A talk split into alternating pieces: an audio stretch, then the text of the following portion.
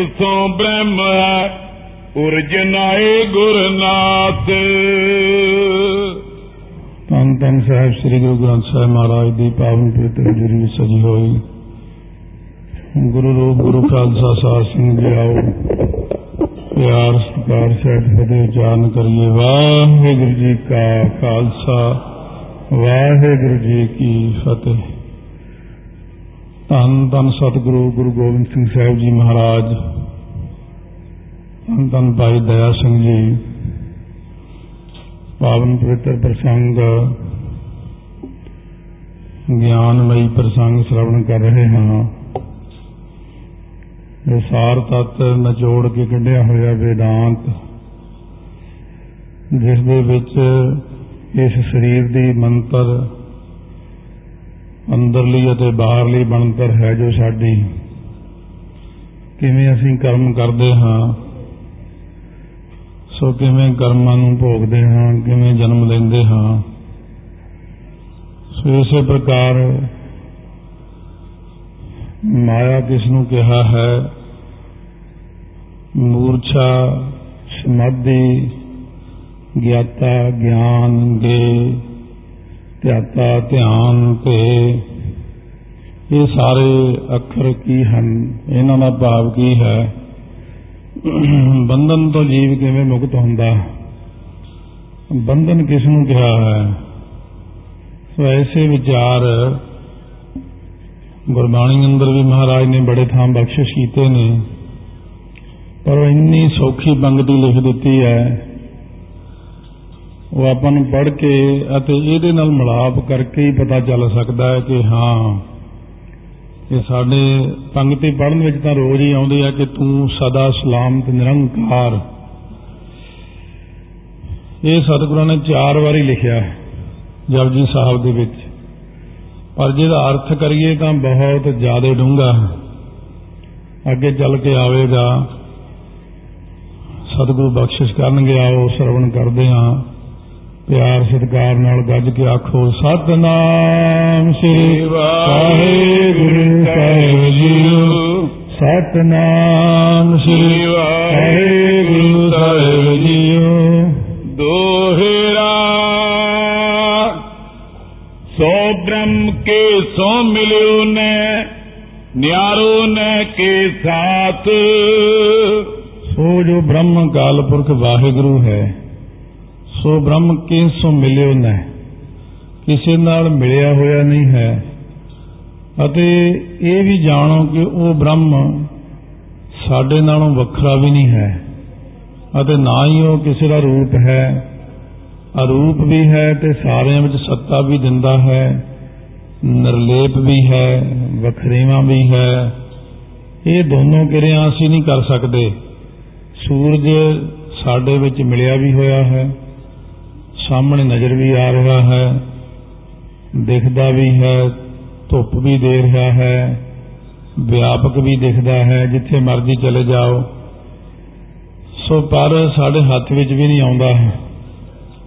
ਬ੍ਰਹਮ ਦਾ ਵਿਸ ਇਸੇ ਤਰ੍ਹਾਂ ਹੀ ਹੈ ਕਿ ਬ੍ਰਹਮ ਹੈ ਤਾਂ ਵਿਆਪਕ ਸੱਚਖੰਡ ਵਸੈ ਨਿਰੰਕਾਰ। ਵਸਦਾ ਤਾਂ ਨਿਰੰਕਾਰ ਸੱਚਖੰਡ ਵਿੱਚ ਹੀ ਹੈ, ਪਰ ਉਹਦਾ ਪ੍ਰਕਾਸ਼, ਉਹਦੀ ਵਿਆਪਕਤਾ ਖੰਡਾਂ ਬ੍ਰਹਿਮੰਡਾਂ ਦੇ ਅੰਦਰ ਹੈ। ਸਾਨੂੰ ਸੱਤਾ ਜ਼ਰੂਰ ਦਿੰਦੇ ਨੇ ਸਾਡੇ ਨਾਲ ਮਿਲੇ ਵੀ ਹੋਏ ਨੇ ਪਰ ਫਿਰ ਵੀ ਮਿਲ ਕੇ ਵੀ ਸਾਡੇ ਤੋਂ ਨਿਰਲੇਪ ਹਨ। ਨਿਰਵਿਕਲਪ ਸੋ ਬ੍ਰਹਮ ਉਰਜਨ ਹੈ ਗੁਰਨਾਥ। ਇਹ ਗੱਲ ਸਤਿਗੁਰੂ ਹੀ ਜਣਾ ਸਕਦੇ ਨੇ ਕਿ ਉਹ ਅਕਾਲ ਪੁਰਖ ਵਾਹਿਗੁਰੂ ਨਿਰਵਿਕਲਪ ਹੈ। ਜਿੱਥੇ ਕੱਲ ਕਿਹਾ ਸੀ ਕਿ ਸਾ ਵਿਕਲਪ ਸਮਾਧੀ ਜਿੱਥੇ ਬੰਦੇ ਨੂੰ ਇੰਨਾ ਕਿ ਖਿਆਲ ਜਿਹਾ ਰਹਿੰਦਾ ਅੰਦਰ ਕਿ ਮੈਂ ਅਤੇ ਬ੍ਰਹਮ ਦੋ ਜਣੇ ਹਾਂ। ਤੀਜਾ ਜਿਹੜਾ ਸਾਨੂੰ ਇੱਕ ਅੰਦਰ ਜਣਾਉਣ ਵਾਲਾ ਸਾਖੀ ਆਤਮਾ ਹੈ। ਧਿਆਤਾ, ਧਿਆਨ ਤੇ ਗਿਆਤਾ, ਗਿਆਨ ਗੇ। ਇਹ ਤਿੰਨ ਚੀਜ਼ਾਂ ਸਾ ਵਿਕਲਪ ਸਮਾਧੀ ਅੰਦਰ ਰਹਿੰਦੀਆਂ ਨੇ, ਪਰ ਜਦੋਂ ਨਿਰਵਿਕਲਪ ਵਿੱਚ ਚਲਿਆ ਜਾਂਦਾ, ਉਹ ਤਾਂ ਫਿਰ ਬ੍ਰਹਮ ਹੀ ਹੈ। ਜੀਵ ਤਾਂ ਇੱਥੇ ਰਹਿੰਦਾ ਹੀ ਨਹੀਂ, ਨਿਰਵਿਕਲਪ ਸਮਾਧੀ ਤਾਂ ਫਿਰ ਔਖਾ ਕਰਦੀ ਜੀਵ ਨੂੰ ਵੀ ਇੱਥੇ ਰਹਿਣਾ। ਕਿਉਂਕਿ ਜੀਵ ਨੂੰ ਕਿਰਿਆ ਦਾ ਗਿਆਨ ਨਹੀਂ ਰਹਿੰਦਾ, ਕਿਰਿਆ ਵੀ ਬਹੁਤ ਖਰਾਬ ਜੀ ਹੋ ਜਾਂਦੀ ਫਿਰ। ਇਸ ਕਰਕੇ ਉਹਨੂੰ ਹਫ਼ਤੇ ਦੇ ਵਿੱਚ ਵਿੱਚ ਸਰੀਰ ਛੱਡਣਾ ਪੈਂਦਾ। ਨਹੀਂ ਤਾਂ ਕਿਰਿਆ ਸਾਰੀ ਵਿਗੜ ਜਾਂਦੀ ਹੈ। ਸੋ ਮਹਾਰਾਜ ਜਣਾਉਂਦੇ ਨੇ ਆਪਾਂ ਨੂੰ ਕਿ ਉਹ ਅਕਾਲ ਪੁਰਖ ਵਾਹਿਗੁਰੂ ਜੋ ਹੈ, ਅੰਤਰ ਸੁਨਨ ਬਾਹਰ ਸੁਨਨ ਤ੍ਰਿਭਵਨ ਸੁਨਮ ਸੁਨਨ ਚੌਥਾ ਸੁਨੈ ਜੋ ਨਰ ਜਾਣੈ ਤਾ ਕੋ ਪਾਪ ਨ ਪੁੰਨੰ ਐਸਾ ਉਹ ਬ੍ਰਹਮ ਹੈ ब्रह्म रूप आनंद है आनंद सो ब्रह्म रूप ਹੁਣ ਉਹ ਬ੍ਰਹਮ ਜੋ ਹੈ ਉਹ ਆਨੰਦ ਸਰੂਪ ਹੈ ਆਨੰਦ ਹੀ ਬ੍ਰਹਮ ਹੈ ਹੱਦ ਹੈ ਆਨੰਦ ਦੀ ਜਿੱਥੇ ਜਾ ਕੇ ਇਹ ਸਭ ਕੁਝ ਆਪਾਂ ਭੁੱਲ ਜਾਈਏ। ਜਿੱਥੇ ਪਹੁੰਚ ਕੇ ਅਵਸਥਾ ਐਸੀ ਬਣ ਜਾਂਦੀ ਹੈ ਕਿ ਜੀਵ ਆਨੰਦ ਦੇ ਵਿੱਚ ਇੱਕ ਰਸ ਇਤਨਾ ਲੀਨ ਹੋ ਜਾਂਦਾ ਹੈ ਕਿ ਦੁਬਾਰਾ ਫਿਰ ਇਹ ਸੰਸਾਰ ਵਿੱਚ ਵਾਪਸ ਨਹੀਂ ਆਉਣਾ ਚਾਹੁੰਦਾ। ਜਿਸ ਜਾਣੇ ਬੰਧਨ ਕਟੈ ਮਿਟੈ ਅੰਧ ਤਮ ਕੂਪ।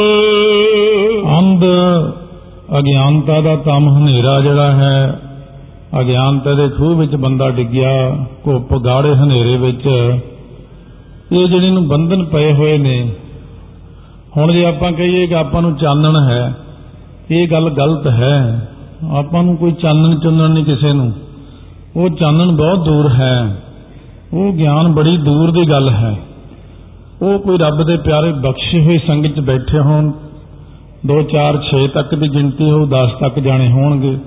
ਮੁਸ਼ਕਲ ਨਾਲ 10 ਬੰਦੇ ਐਸੇ ਮਿਲ ਜਾਣ 2 3 4 ਤੱਕ ਮਿਲਦੇ ਨੇ, ਜਿਨ੍ਹਾਂ ਦੇ ਅੰਦਰ ਗਿਆਨ ਹਰ ਵਕਤ ਸਲਾਮਤ ਰਹਿੰਦਾ ਹੈ। ਨਹੀਂ ਤਾਂ ਗਿਆਨ ਤਾਂ ਉਦੋਂ ਹੀ ਸਲਾਮਤ ਹੈ, ਜਦੋਂ ਤੱਕ ਆਪਾਂ ਸੁਣਦੇ ਹਾਂ। ਹੁਣ ਤਾਂ ਆਪਾਂ ਸਾਰੇ ਬ੍ਰਹਮ ਗਿਆਨੀ ਆ ਇਸ ਵਕਤ, ਕਥਾ ਸੁਣਦੇ ਹੋਏ। ਜਦੋਂ ਬਾਹਰ ਜਾਂ ਹੁਣ ਅਸਤੋਤਰ ਪੜ੍ਹ ਕੇ ਦੇਗ ਵਰਤੀ, ਜੇ ਦੇਗ ਘੱਟ ਵੱਧ ਮਿਲ ਗਈ ਜਾਂ ਦੇਗ ਵਾਲਾ ਪਰੇ ਨੂੰ ਚਲਿਆ ਗਿਆ ਉੱਥੇ ਗੁੱਸਾ ਚੜ ਜਾਣਾ, ਉਹ ਪਰੇ ਨੂੰ ਤੁਰਿਆ ਜਾਂਦਾ, ਇੱਧਰ ਨੂੰ ਨਹੀਂ ਆਉਂਦਾ ਇਹ, ਉੱਥੇ ਹੀ ਸਭ ਗਿਆਨ ਖਤਮ ਹੋ ਜਾਣਾ ਆਪਣਾ। ਇਹ ਗਿਆਨ ਦੇ ਵਿੱਚ ਟਿਕ ਕੇ ਰਹਿਣਾ ਹੀ ਬ੍ਰਹਮ ਗਿਆਨ ਹੈ, ਜਿਹੜਾ 24 ਘੰਟੇ ਟਿਕਿਆ ਰਹਿੰਦਾ ਹੈ। ਅਤੇ ਅਗਿਆਨ ਇਹਦਾ ਨਾਮ ਹੀ ਹੈ ਕਿ ਜਿਹੜਾ ਗਿਆਨ ਦੇ ਵਿੱਚੋਂ ਬਾਹਰ ਨਿਕਲ ਜਾਣਾ ਹੈ। ਸਵਈਆ ਛੰਦ, ਇਸ਼ਟ ਕਹੈ ਪ੍ਰਿਯ ਬਸਤ ਕੇ ਦਰਸ਼ਨ। ਹੁਣ ਪੰਜ ਕੋਸ਼ਾਂ ਨੂੰ ਪ੍ਰਾਰੰਭ ਕਰਦੇ ਨੇ ਕਿ ਪੰਜ ਕੋਸ਼ ਆਪਣੇ ਸਰੀਰ ਵਿੱਚ ਨੇ। ਸੂਖਮ ਜਿਹਾ ਵਿਸਥਾਰ ਹੈ ਇਹਨਾਂ ਦਾ ਇੱਥੇ, ਬਹੁਤਾ ਜ਼ਿਆਦਾ ਨਹੀਂ ਹੈ। ਵੈਸੇ ਤਾਂ ਇਹਨਾਂ ਦਾ ਵਿਸਥਾਰ ਬਹੁਤ ਵੱਡਾ ਹੈ। ਇੱਕ ਪੰਛੀ ਦੇ ਰੂਪ ਵਿੱਚ ਇਹਦਾ ਅਲੰਕਾਰ ਬਣਾਉਣਗੇ। ਪੰਛੀ ਦਾ ਇੱਕ ਸਿਰ ਹੁੰਦਾ ਹੈ, ਦੋ ਖੰਭ ਹੁੰਦੇ ਨੇ, ਇੱਕ ਪੂਛ ਹੁੰਦੀ ਹੈ। ਤਾਂ ਪਹਿਲਾਂ ਕੁਝ ਇਹਦਾ ਇਸ ਤਰ੍ਹਾਂ ਵਿਆਖਿਆ ਕਰਦੇ ਨੇ, ਇਸ਼ਟ ਕਹੇ ਪ੍ਰੇ ਬਸਤ ਸੋ ਦਰਸ਼ਨ। ਪਿਆਰੀ ਵਸਤੂ ਦੇ ਦਰਸ਼ਨ ਹੋ ਜਾਣ ਉਸ ਨੂੰ ਇਸ਼ਟ ਕਹਿੰਦੇ ਨੇ ਜਿਹੜਾ ਸਾਹਮਣੇ ਦਰਸ਼ਨ ਪਿਆਰਾ ਨਜ਼ਰ ਆ ਜਾਵੇ। ਇਸ ਇਹੀ ਪੰਛੀ ਕੋ ਜਾਣ ਕਹਿੰਦੇ ਇਹ ਜਾਣੋ ਕਿ ਇੱਕ ਪੰਛੀ ਦਾ ਸਿਰ ਹੈ ਅਲੰਕਾਰ ਬਣਾ ਰਹੇ ਹਨ ਇਹਦਾ। ਸੋ ਪ੍ਰਾਪਤ ਲਖ ਮੋਦ ਦਹਨ ਪਰ। ਹੁਣ ਉਹ ਚੀਜ਼ ਸਾਹਮਣੇ ਨਜ਼ਰ ਆ ਗਈ। ਉਹ ਬੜਾ ਵਧੀਆ ਕੁਝ ਵੀ ਲਾ ਲਓ ਅੰਦਾਜ਼ਾ। ਕਿਸੇ ਵੀ ਗੱਲ ਦਾ ਕੋਈ ਖਾਣ ਵਾਲੀ ਚੀਜ਼ ਲੱਭਦੇ ਆ, ਬੜੀ ਲੱਭੀ ਲੱਭਦੇ ਆ ਲੱਭਦੇ ਆ ਸਾਹਮਣੇ ਨਜ਼ਰ ਆ ਗਈ, ਉਹ ਦੁਕਾਨ ਤੇ ਪਈ ਹੈ। ਪਿਆਰੀ ਚੀਜ਼ ਜਿਹੜੀ ਆਪਾਂ ਚਾਹੁੰਦੇ ਆ ਉਹਦੀ ਜਿਹੜੀ ਪ੍ਰਾਪਤੀ ਹੈ, ਉਹਦਾ ਜਿਹੜਾ ਦਰਸ਼ਨ ਹੈ, ਇਹ ਬੜਾ ਚੰਗਾ ਹੈ ਕਿ ਇਹ ਚੀਜ਼ ਮਿਲ ਗਈ। ਇਹ ਕਹਿੰਦੇ ਇੱਕ ਪੰਛੀ ਬਣ ਗਿਆ।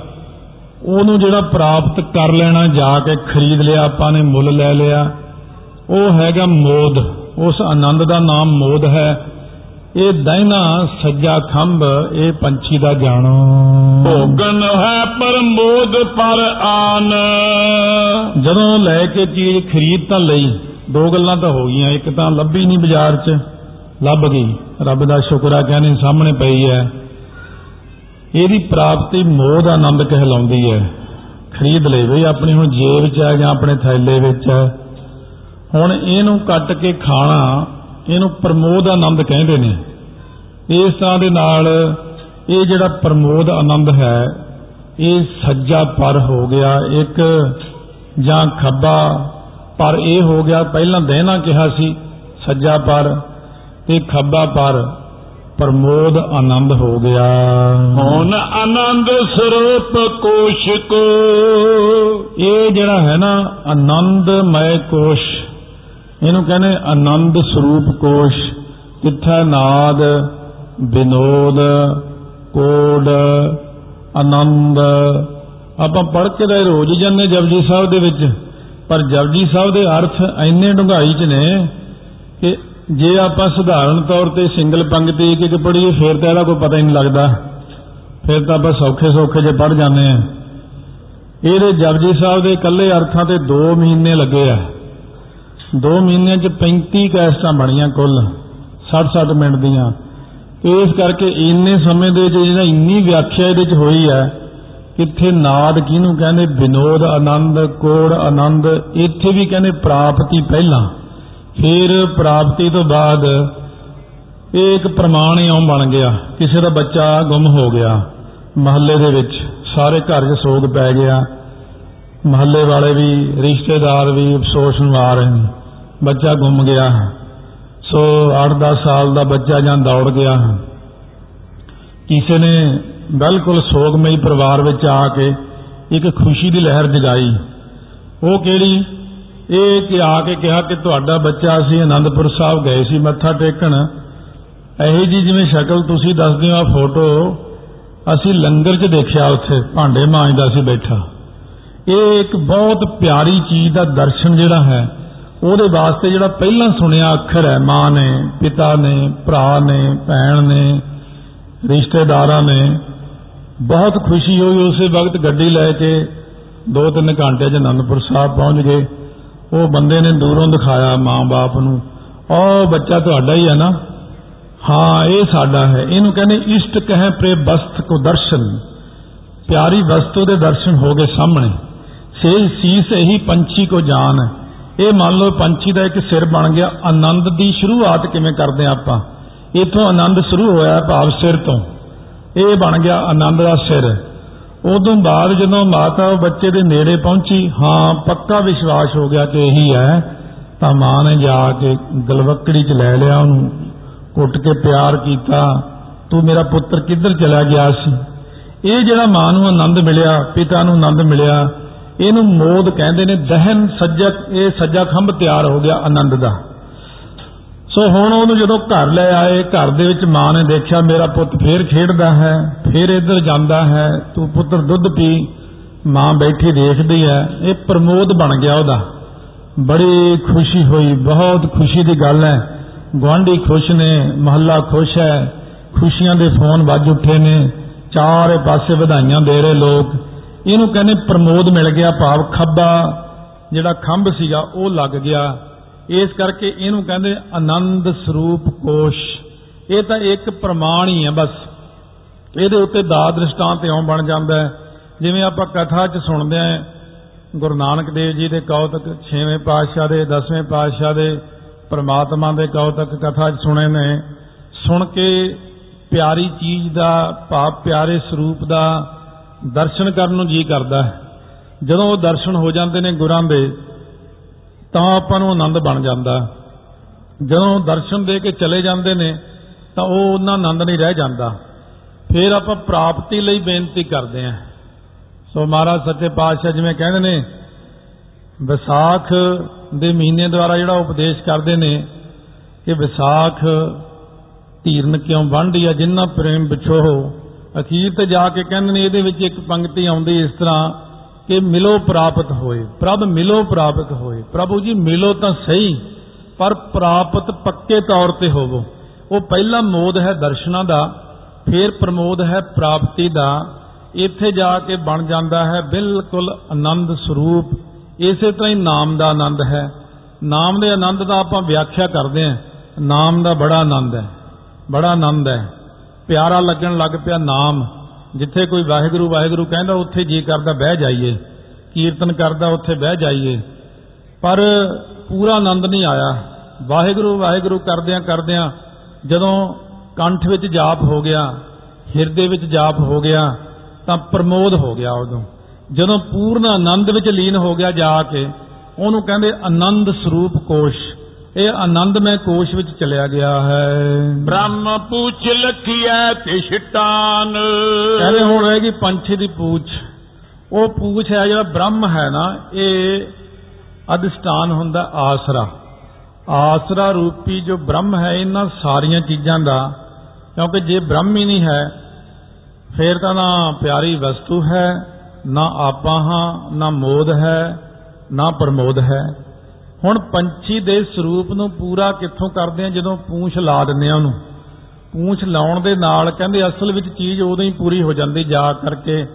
ਤਾਂ ਕਹਿੰਦੇ ਨੇ ਇਸ ਤਰੀਕੇ ਨਾਲ ਕਿ ਬ੍ਰਹਮ ਜੋ ਉਹਦਾ ਆਸਰਾ ਰੂਪ ਹੈ ਇਹ ਇਸ ਪੰਛੀ ਦੀ ਇੱਕ ਪ੍ਰਕਾਰ ਦੀ ਪੂਛ ਬਣਾ ਦਿੱਤੀ ਹੈ। ਬ੍ਰਹਮ ਅਵੈਵ ਭਇਓ ਨੈ ਸ਼ੰਕੂ। ਕਹਿੰਦੇ ਇਹ ਸ਼ੰਕਾ ਨਾ ਕਰੋ ਕਿ ਬ੍ਰਹਮ ਅਵੈਵ ਹੁੰਦਾ ਅੰਗਾਂ ਵਾਲਾ। ਵੈਸੇ ਤਾਂ ਬ੍ਰਹਮ ਦਾ ਕੋਈ ਅੰਗ ਨਹੀਂ ਹੈ। ਪਰ ਸ਼ੰਕਾ ਨਾ ਕਰੋ। ਆਸ਼ਰਿਤ ਤੇ ਕੈ ਪੁੰਛ ਸਮਾਨ। ਕਿਉਂਕਿ ਆਸ਼ਰਿਤ ਜਿਹੜਾ ਆਸ਼ਰਾ ਦੇਣ ਵਾਲਾ ਹੈ ਨਾ ਇਸ ਕਰਕੇ ਅਸੀਂ ਕਹਿੰਦੇ ਆ ਕਿ ਪੂੰਛ ਸਮਾਨ ਹੈ ਉਹ ਆਸ਼ਰਾ ਜੋ ਦੇਣ ਵਾਲਾ ਸਾਰਿਆਂ ਨੂੰ ਇਸ ਕਰਕੇ ਉਹਨੂੰ ਵਿੱਚ ਤਾਂ ਲਾਇਆ ਹੈ। ਦੋਹੇਰਾ ਕਾਰਨ ਇਹੀ ਸਰੀਰ ਹੈ। ਵੈਸ਼ਿਸ਼ਟ ਜੀਵ ਇੱਕ ਕੇਰ। ਹੁਣ ਕਾਰਨ ਸਰੀਰ ਹੈ ਇੱਕ ਆਪਣਾ। ਆਪਣੇ ਕੁੱਲ ਤਿੰਨ ਸਰੀਰ ਨੇ। ਆਪਾਂ ਤਾਂ ਇੱਕ ਨਜ਼ਰ ਆਉਂਦਾ ਹੈ, ਸਥੂਲ ਸਰੀਰ ਹੈ। ਪਹਿਲਾ ਜਿਹੜਾ ਸਾਹਮਣੇ ਨਜ਼ਰ ਆਉਂਦਾ ਹੈ, ਇੱਕ ਸਾਡਾ ਸੂਖਮ ਸਰੀਰ ਹੈ। ਇਹਨੂੰ ਲਿੰਗ ਸਰੀਰ ਵੀ ਕਹਿੰਦੇ ਆ। ਇੱਕ ਸਾਡਾ ਕਾਰਨ ਸਰੀਰ ਹੈ। ਹੁਣ ਜਿਵੇਂ ਆਪਾਂ ਕਹਿੰਦੇ ਬਈ ਬੰਦਾ ਮਰਨ ਤੋਂ ਬਾਅਦ ਦਿਖਦਾ ਨਹੀਂ, ਉਹ ਕਿਉਂਕਿ ਪਹਿਲਾ ਸਥੂਲ ਸਰੀਰ ਖਤਮ ਹੋ ਜਾਂਦਾ। ਹੈ ਫਿਰ ਸੂਖਮ ਸਰੀਰ ਹੁੰਦਾ ਆਪਣਾ ਇੱਕ। ਸੂਖਮ ਸਰੀਰ ਤੋਂ ਬਾਅਦ ਆਪਣਾ ਇੱਕ ਕਾਰਨ ਸਰੀਰ ਹੁੰਦਾ ਹੈ। ਇੱਥੇ ਕਾਰਨ ਸਰੀਰ ਦੀ ਗੱਲ ਕਰਦੇ ਨੇ, ਕਾਰਨ ਇਹੀ ਸਰੀਰ ਹੈ, ਵਿਅਸਤ। ਵਿਅਸਤ ਜੀਵ ਇੱਕ ਕੇਰ। ਵਿਅਸਤ ਹੁੰਦਾ ਕੱਲਾ ਕੱਲਾ। ਕੱਲੇ ਕੱਲੇ ਜੀਵ ਦੇ ਵਿੱਚ ਕਾਰਨ ਸਰੀਰ ਬਣ ਜਾਂਦਾ ਹੈ। ਪਰ ਉਹ ਜੋ ਈਸ਼ਵਰ ਹੈ, ਉਹ ਤਾਂ ਸਾਰਿਆਂ ਦੇ ਵਿੱਚ ਹੀ ਹੈ। ਕਿਉਂਕਿ ਜਿਵੇਂ ਇੱਕੋ ਖੰਡ ਦੇ ਖਿਡੌਣੇ ਵੱਖਰੇ ਵੱਖਰੇ ਨੇ। ਉਹਨਾਂ 'ਚ ਕੋਈ ਚਿੜੀ ਬਣਾਤੀ, ਕੋਈ ਤੋਤਾ, ਕੋਈ ਹਾਥੀ, ਕੋਈ ਮੋਰ ਬਣਾ ਦਿੱਤਾ। ਉਹ ਤਾਂ ਹੈ ਕੱਲਾ ਕੱਲਾ। ਇਹਨੂੰ ਤਾਂ ਕਹਿੰਦੇ ਨੇ ਵਿਅਸਤੀ ਇੱਕ ਹੁੰਦਾ ਸਮਸ਼ਟੀ। ਜਿਵੇਂ ਆਪਾਂ ਕਹਿੰਦੇ ਖਿਡੌਣੇ ਤਾਂ ਬੜੇ ਵਧੀਆ ਨੇ, ਪਰ ਹੈ ਸਾਰੇ ਖੰਡ ਦੇ ਹੀ। ਹੈ ਸਾਰਿਆਂ ਵਿੱਚ ਇੱਕੋ ਹੀ ਖੰਡ। ਇਸੇ ਤਰ੍ਹਾਂ ਹੀ ਜੀਵ ਤਾਂ ਨੇ ਵੱਖਰੇ ਵੱਖਰੇ ਸਾਰੇ। ਪਰ ਇਹਨਾਂ ਵਿੱਚ ਈਸ਼ਵਰ ਸਾਰਿਆਂ 'ਚ ਉਹਦੀ ਸੱਤਾ, ਉਹਦੀ ਜੋਤ ਸਾਰਿਆਂ ਦੇ ਵਿੱਚ ਇੱਕੋ ਹੀ ਜਾਨਣਾ ਕਰੋ। ਤਿਮ ਸਮਸ਼ਟ ਹੈ ਸਰੀਰ ਕੋ ਅੰਤਰ ਸਭ ਤੇਰ। ਇਸੇ ਤਰ੍ਹਾਂ ਹੀ ਕਹਿੰਦੇ ਤਿੰਨ ਸਮਸਤ ਸਾਰਿਆਂ ਦੇ ਵਿੱਚ ਈਸ਼ਵਰ ਜੋ ਹੈ ਨਾ ਉਹ ਸਾਰਿਆਂ ਅੰਦਰ ਇੱਕੋ ਹੀ ਜਾਣੋ ਈਸ਼ਵਰ ਸਾਰਿਆਂ ਵਿੱਚ ਇੱਕ ਹੈ ਤੇ ਦੇਖਣ ਨੂੰ ਸਾਰੇ ਜੀਵ ਵੱਖੋ ਵੱਖਰੇ ਨਜ਼ਰ ਆਉਂਦੇ ਹਨ। ਇਸੀ ਉਪਰ ਤ੍ਰੈ ਕੋਸ਼ ਜੋ ਜਾਨੋ ਲਿੰਗ ਸਰੀਰ। ਇਹਦੇ ਉੱਪਰਲੇ ਜਿਹੜੇ ਤਿੰਨ ਕੋਸ਼ ਅੱਗੇ ਕਹੇ ਜਾਣਗੇ ਆਨੰਦਮय ਕੋਸ਼ ਤੋਂ ਉੱਪਰ ਅੱਗੇ ਜਾ ਕੇ, ਇਹ ਤਾਂ ਪਹਿਲਾਂ ਸੀ ਕਾਰਨ ਸਰੀਰ। ਤੇ ਹੁਣ ਉਲਟ ਚੱਲਣਗੇ ਭਾਵ ਕਾਰਨ ਸਰੀਰ ਇੱਥੇ ਪਹਿਲਾਂ ਲਿਆ ਹੈ। ਲਿੰਗ ਸਰੀਰ ਦੂਸਰਾ ਹੈ, ਤੀਸਰਾ ਸਥੂਲ ਸਰੀਰ ਦਾ ਜ਼ਿਕਰ ਕਰਨਗੇ, ਇਹ ਕਾਰਨ ਸਰੀਰ ਵਿੱਚ ਸਿਰਫ ਆਨੰਦਮय ਕੋਸ਼ ਹੈ। ਬਹੁਤ ਹੀ ਸੂਖਮ ਜਿਵੇਂ ਕਲਾ ਹੋਵੇ ਕਿ ਸਿਰਫ ਆਨੰਦ ਜਿਹੜਾ ਹੈ ਆਨੰਦਮय ਕੋਸ਼ ਇਹ ਸੂਖਮ ਚੀਜ਼ ਹੋਗੀ ਬਹੁਤ ਲਿੰਗ ਸਰੀਰ ਦੇ ਵਿੱਚ ਇਹ ਤਿੰਨ ਅਗਲੇ ਕੋਸ਼ ਕਥਨ ਕਰਕੇ ਸਮਝਾਉਣਗੇ। ਵਿਸ਼ਿਸ਼ਟ ਜੀਵ ਕੇ ਏਕ ਸਮਿਸ਼ਟ ਈਸ਼ ਕੋ ਧੀਰ ਵਿਅਸਤ ਸਾਰੇ ਜੀਵਾਂ ਦੇ ਕੱਲੇ ਕੱਲੇ ਤਾਂ ਇਹ ਵੱਖੋ ਵੱਖਰੇ ਨੇ। ਹਰੇਕ ਦਾ ਆਪੋ ਆਪਣਾ ਸਰੀਰ ਹੈ। ਹਰੇਕ ਦਾ ਸਥੂਲ ਸਰੀਰ ਆਪੋ ਆਪਣਾ ਬਣਤਰ ਰੰਗ ਕੱਦ ਅੱਖ ਨੱਕ ਕੰਨ ਇਹ ਤਾਂ ਇਸੇ ਪ੍ਰਕਾਰ ਹੀ ਲਿੰਗ ਸਰੀਰ ਤਿੰਨੇ ਇਹ ਵੀ ਸਾਰੇ ਸਰੀਰਾਂ ਦੇ ਵੱਖੋ ਵੱਖਰੇ ਨੇ। ਪਰ ਉਹ ਜਿਹੜਾ ਲਿੰਗ ਸਰੀਰ ਦੀ ਬਣਤਰ ਹੈ ਉਹ ਬਣਾਈ ਈਸ਼ਵਰ ਨੇ ਹੈ। ਇਸ ਕਰਕੇ ਸਾਰਿਆਂ ਦਾ ਮੁੱਖ ਰੂਪ ਵਿੱਚ ਈਸ਼ਵਰ ਹੀ ਤਿੰਨਾਂ ਸਰੀਰਾਂ ਦਾ ਹੀ ਮਾਲਕ ਹੈ। ਕੋਸ਼ ਆਨੰਦਮਈ ਵਹਿਰ ਕੋ ਜਾਨੋ ਸਕਲ ਸਰੀਰ। ਬਾਹਰ ਬਾਹਰ ਸਾਨੂੰ ਬਾਹਰ ਦੇ ਸਾਰੇ ਸਰੀਰ ਨੂੰ ਕੋਸ਼ ਕਹਿੰਦੇ ਨੇ। ਇਸੇ ਪ੍ਰਕਾਰ ਆਨੰਦਮਈ ਨਹੀਂ, ਅੰਨਮੇ ਕੋਸ਼। ਤੋਂ ਪਿੱਛੇ ਆਨੰਦਮਈ ਕੋਸ਼ ਤਾਂ ਹੁਣ ਖਤਮ ਹੋ ਚੁੱਕਿਆ। ਕੋਸ਼ ਅੰਨਮੈ, ਬਾਹਰ ਕੋ। ਸੋ ਇਸ ਤਰ੍ਹਾਂ ਕਹਿੰਦੇ ਜਿਹੜਾ ਅੰਨਮੈ ਕੋਸ਼ ਹੈ, ਅੰਨ ਖਾਣ ਵਾਲੀ ਦੇਹੀ। ਆਪਾਂ ਨੂੰ ਇਹੀ ਹੈ ਕਿ ਮੈਂ ਸਰੀਰ ਹਾਂ, ਮੈਂ ਰੋਟੀ ਖਾਂਦਾ ਹਾਂ। ਜਦੋਂ ਮੈਂ ਜਨਮ ਲਿਆ ਸੀ, ਉਦੋਂ ਮੈਂ ਦੁੱਧ ਪੀਂਦਾ ਹੁੰਦਾ ਸੀ। ਫਿਰ ਵੱਡਾ ਹੋ ਗਿਆ, ਫਿਰ ਮੈਂ ਰੋਟੀ ਖਾਣ ਵਾਲਾ ਹਾਂ। ਆਪਾਂ ਆਪਣੇ ਆਪ ਨੂੰ ਰੋਟੀ ਖਾਣ ਵਾਲਾ, ਦੁੱਧ ਪੀਣ ਵਾਲਾ ਤੇ ਹੋਰ ਖਾਣ ਪੀਣ ਵਾਲੇ ਪਦਾਰਥਾਂ ਵਾਲਾ ਹੀ ਮੰਨਦੇ ਆਂ। ਪਰ ਇਹ ਅੰਨਮੈ ਕੋਸ਼ ਜੀਵ ਮੰਨਦਾ ਆਪਣੇ ਆਪ ਨੂੰ। ਸਤਿਗੁਰੂ ਇਹਨੂੰ ਅੰਨਮੈ ਕੋਸ਼ ਵਿੱਚੋਂ ਕੱਢਦੇ ਨੇ ਬਾਹਰ, ਉਹ ਰੋਟੀਆਂ ਖਾਣ ਵਾਲਾ ਨਹੀਂ ਹੈ, ਤੂੰ ਰੋਟੀਆਂ ਖਾਣ ਨਹੀਂ ਆਇਆ, ਇੱਥੇ ਖਾਣ ਪੀਣ ਭੋਗਣ ਪੈਰਨ ਵਾਸਤੇ ਨਹੀਂ ਆਇਆ। ਕੋਸ਼ ਅੰਨਮੈ ਬਾਹਰ ਕੋ ਜਾਨੋ ਸਕਲ ਸਰੀਰ ਕਿਵੇਂ? ਕਹਿੰਦੇ ਜਿਵੇਂ ਇੱਕ ਕੋਸ਼ ਕਹਿੰਦੇ ਮਿਆਨ ਨੂੰ। ਇਹ ਜਿਹੜਾ ਪੰਜੇ ਕੋਸ਼ ਨੇ, ਕੋਸ਼ ਹੁੰਦਾ ਮਿਆਨ। ਮਿਆਨ ਦੇ ਵਿੱਚ ਹੁੰਦੀ ਤਲਵਾਰ। ਤੇ ਇਸੇ ਤਰੀਕੇ ਨਾਲ ਸਾਡਾ ਸਰੀਰ ਤਾਂ ਹੈ ਕੋਸ਼, ਮਿਆਨ। ਤੇ ਇਹਦੇ ਵਿੱਚ ਜਿਹੜੀਆਂ ਸਾਰੀਆਂ ਚੀਜ਼ਾਂ, ਇਹ ਅੰਨਮੈ ਕੋਸ਼ ਤਾਂ ਬਾਹਰਲਾ ਮਿਆਨ ਹੋ ਗਿਆ।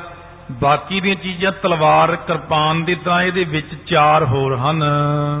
ਸਿਰ ਸਿਰ ਬਾਹੋ ਬਾਹੋ ਦ્વੈ ਪ੍ਰਿਸ਼ਟ ਥਿਰੈ ਜੈ ਧੀਰ ਤੇ ਇਹ ਤਾਂ ਉਹ ਇੱਕੋ ਹੀ ਰੂਪ ਹੈ ਸਾਰੇ। ਸਿਰ ਇੱਥੇ ਕਹਿੰਦੇ ਪੰਛੀ ਦਾ ਅਲੰਕਾਰ ਬਣਾਉਣ ਦੀ ਲੋੜ ਨਹੀਂ ਪਈ। ਇਹ ਤਾਂ ਸਾਹਮਣੇ ਦਿਖਦਾ ਨਾ। ਆ ਜਿਹੜਾ ਸਥੂਲ ਸਰੀਰ ਹੈ, ਇਹ ਪਹਿਲਾਂ ਤਾਂ ਆਪਾਂ ਇੱਕ ਪੰਛੀ ਬਣਾਇਆ ਸੀ। ਸਿਰ ਬਣਾਇਆ, ਦੋ ਖੰਭ ਬਣਾਏ, ਪੂਛ ਬਣਾਈ। ਪਰ ਇੱਥੇ ਸਥੂਲ ਸਰੀਰ ਦੇ ਦਿਖਦਿਆਂ ਅਲੰਕਾਰ ਬਣਾਉਣ ਦੀ ਲੋੜ ਨਹੀਂ। ਸਿਰ ਦੀ ਥਾਂ ਤਾਂ ਸਿਰ ਹੈ, ਖੰਭਾਂ ਦੀ ਥਾਂ ਦੋ ਬਾਹਾਂ ਨੇ। ਤੇ ਜਿਹੜੀ ਆਪਣਾ ਹੈ ਪਿਛਲਾ ਹਿੱਸਾ ਪਿੱਠ ਦਾ ਤੋਂ ਲੈ ਕੇ ਸਾਰੇ ਪੈਰਾਂ ਤੱਕ ਇਹ ਮਾਨੋ ਇੱਕ ਪੂਛ ਬਣ ਗਈ ਹੈ। ਚੋਪਈ ਪੰਜ ਕੋਸ਼ ਪੰਛੀ ਪੰਜ ਕਹੈ। ਪੰਜ ਕੋਸ਼ ਪੰਜ ਪੰਛੀ ਕਹੇ ਹਨ ਕਹਿੰਦੇ ਅਲੰਕਾਰ ਬਣਾ ਕੇ। ਬੀਚ ਬੇਦ ਕੇ ਸੰਤਨ ਲਹੇ। ਇਹ ਗਿਆਨ ਗ੍ਰੰਥਾਂ ਦੇ ਵਿੱਚ ਸੰਤਾਂ ਨੇ ਜਾਣਿਆ ਹੈ ਇਸ ਤਰ੍ਹਾਂ ਵੇਦਾਂਤ ਵੇਦਾਂ ਦਾ ਸਾਰ ਤਤ ਜੋ ਹੈ। ਪੰਜ ਕਰਮ ਇੰਦਰੀ ਪੰਜ ਪ੍ਰਾਨ। ਹੁਣ ਪ੍ਰਾਣਮੈ ਕੋਸ਼ ਚੱਲਿਆ ਹੈ। ਪਹਿਲਾਂ ਆਪਾਂ ਸੁਣਿਆ ਆਨੰਦਮੈ ਕੋਸ਼ ਫਿਰ ਸੁਣਿਆ ਆਪਾਂ ਅੰਨਮੈ ਕੋਸ਼ ਕਿਹਨੂੰ ਕਹਿੰਦੇ? ਰੋਟੀਆਂ ਖਾਣ ਵਾਲਾ ਬਾਹਰਲਾ ਸਰੀਰ।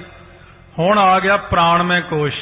ਇਹ ਪ੍ਰਾਣਮੈ ਕੋਸ਼ ਵਿੱਚ ਕਿੰਨੇ ਜਾਣੇ ਕੰਮ ਕਰਦੇ ਨੇ, ਕਿਹੜੇ ਕਿਹੜੇ ਸਰੀਰ ਦੇ ਪੁਰਜੇ ਕੰਮ ਕਰਦੇ ਆ ਕਹਿੰਦੇ ਪੰਜ ਪ੍ਰਾਣ। ਇਹਦੇ ਵਿੱਚ ਜਿਹੜੇ ਨਾ ਕਰਮ ਕਰਦੇ ਹਨ, ਇਸ ਕਰਕੇ ਪੰਜ ਇਹਦੇ ਵਿੱਚ ਕਰਮ ਇੰਦਰੀਆਂ ਤੇ ਪੰਜ ਪ੍ਰਾਣ। ਜਿਵੇਂ ਪੰਜ ਕਰਮ ਇੰਦਰੀਆਂ ਆਪਣੀਆਂ ਹੋ ਗਈਆਂ, ਹੱਥ, ਪੈਰ, ਜ਼ੁਬਾਨ, ਇਸੇ ਤਰੀਕੇ ਨਾਲ ਜਿਹੜੇ ਜਿਹੜੇ ਕਰਮ ਕਰਨ ਵਾਲੇ ਇੰਦਰੇ ਨੇ, ਉਹ ਲੈਣੇ ਨੇ ਤੇ ਪੰਜ ਸਾਡੇ ਜਿਹੜੇ ਪ੍ਰਾਣ ਨੇ, ਪਾਨ, ਅਪਾਨ, ਸਮਾਨ, ਬਿਆਨ, ਉਦਿਆਨ। ਇਹ ਪੰਜ ਪ੍ਰਾਣ ਸਰੀਰ ਦੇ ਅੰਦਰ ਕਰਮ ਕਰਦੇ ਨੇ ਇਸ ਨੂੰ ਕਹਿੰਦੇ ਹਨ। ਕੋਸ਼ ਪ੍ਰਾਣ ਮਈ ਜਾਨ ਸੁਜਾਨ। ਇਹ ਸਿਆਣਿਓ ਜਾਣੋ ਇਹ ਪ੍ਰਾਣ ਮੈ ਕੋਸ਼ ਹੈ ਆਪਣੇ ਸਰੀਰ ਦੇ ਅੰਦਰ ਇਹ ਆਪਾਂ ਨੂੰ ਜ਼ਿਆਦਾ ਵਿਸਥਾਰ ਦੀ ਲੋੜ ਨਹੀਂ ਪੈਣੀ ਕਿਉਂਕਿ ਅੱਗੇ ਇਹਦਾ ਵਿਸਥਾਰ ਆਪਣੇ ਆਪ ਹੀ ਆਈ ਜਾਣਾ ਨਾਲ ਨਾਲ ਸਮਝ ਪੈ ਜਾਣੀ ਹੈ। ਏਕ ਪ੍ਰਾਣ ਕੀ ਚਾਰੋਂ ਪਾਉਣ? ਤੋਂ ਇੱਕ ਪ੍ਰਾਣ ਦੀਆਂ ਚਾਰੇ ਪਾਉਣਾ ਹਨ ਅੱਗੇ। ਸਿਰ ਇੱਕ ਪਰ ਦ્વੈ ਪੂਛ ਇੱਕ ਤੌਣ।